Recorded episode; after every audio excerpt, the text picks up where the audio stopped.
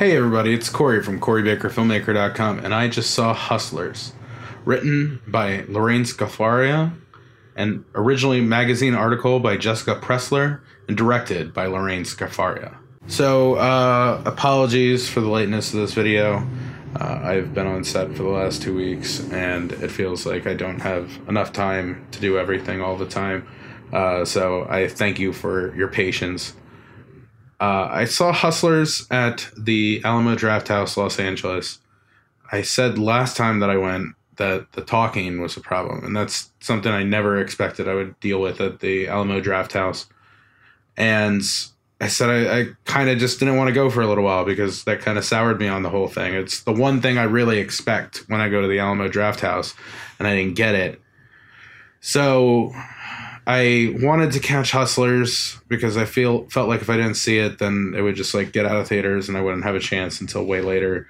Uh, and it seemed interesting, so I went to the Alamo Drafthouse, which was right down the street, and there was talkers again. So I I I really try, and I want to give them every opportunity to make this right, as far as like just enforcing the rules. I don't care about anything else. I just want to go to a place where I don't have to worry about people talking.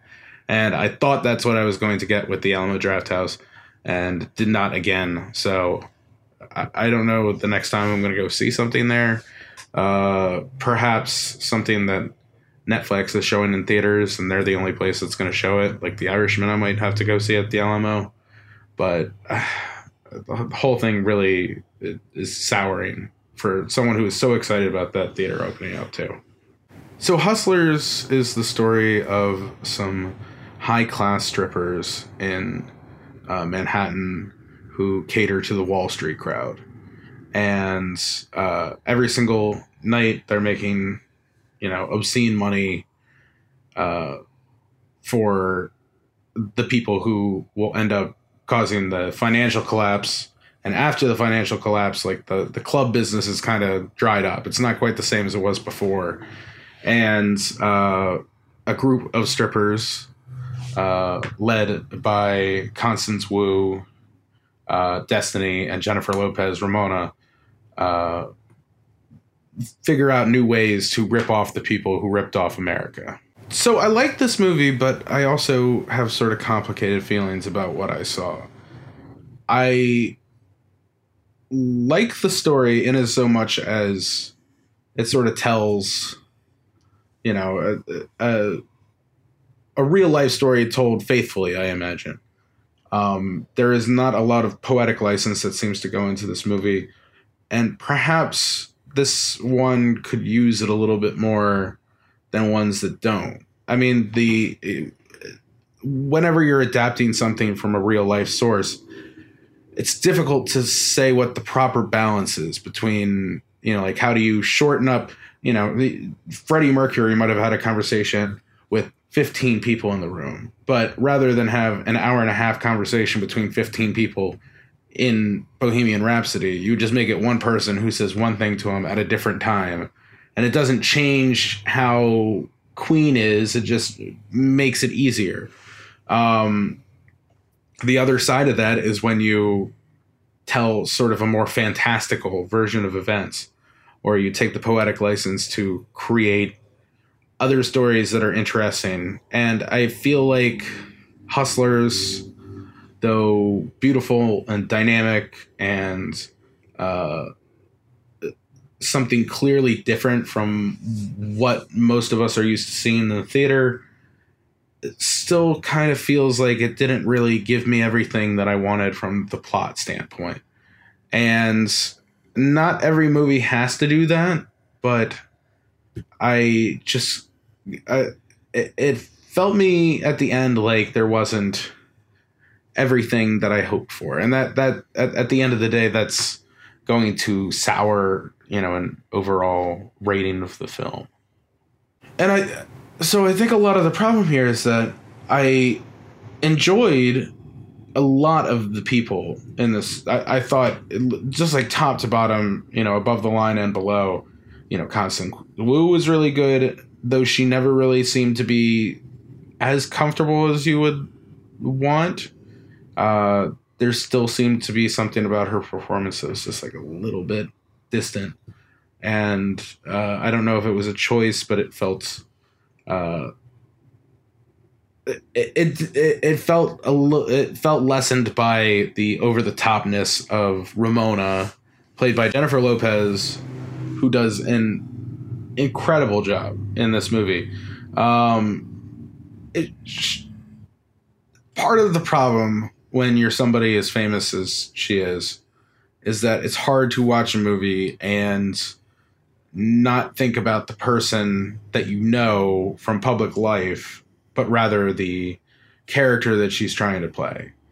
And there were times where that was very easy, and there were times where that was outrageously difficult. Uh, there's moments as the movie goes on where it doesn't feel so much like that, but the actual acting performance, like the the the skill and the talent, is is there in spades.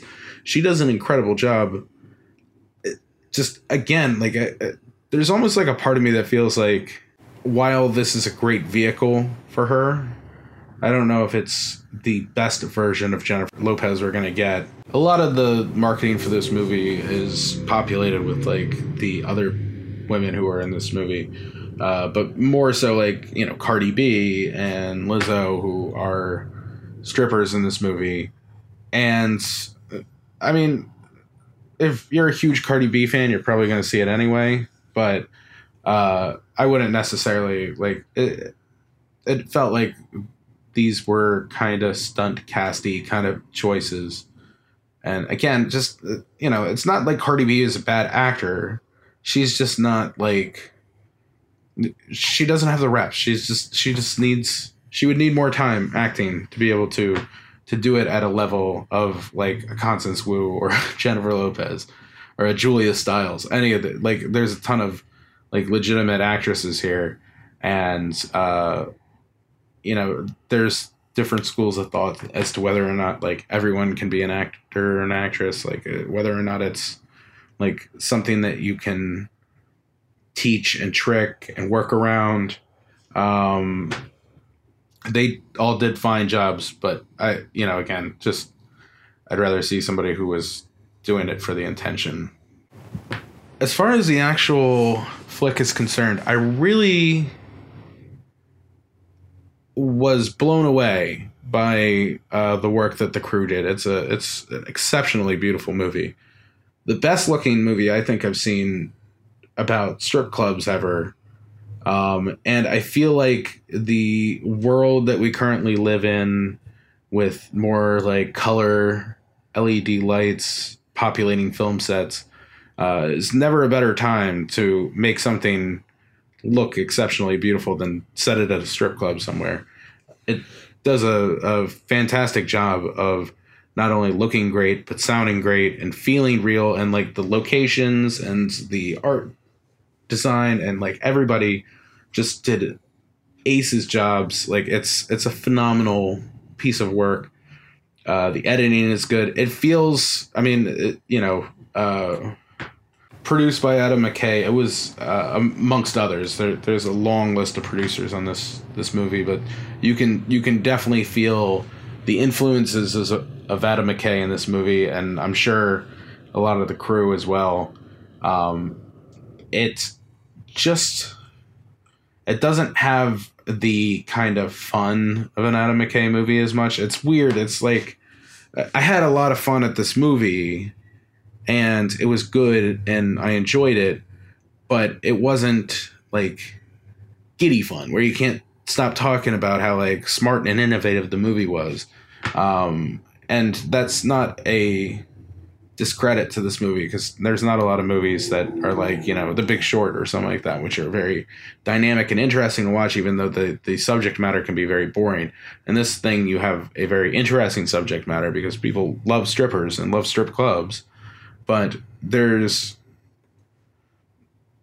by setting it up in the same universe as to what I was uh, what I saw in something like The Big Short, it made me just wish that it was a little bit more like that. You know, I don't know. It's it's it's tough to. It's like be like if I influenced Wes Anderson in a movie, just one off or just like a couple times, but I, I went really heavy with a Wes Anderson influence and uh, never did anything like it again. That would just seem kind of unusual. Like you would be like, well, why didn't he just make a Wes Anderson type movie if he liked to just do those things? Like so, um, I don't know. It it just it's a really great movie that just feels like it felt a little bit short, and that's that's the uh, just hate it. One last thing, I would like to give a tremendous shout out to uh, the entire sound department on this movie. It is amazing that they were able to get such incredible sound from like how how do you hide the microphones so discreetly on strippers? It's always a challenge.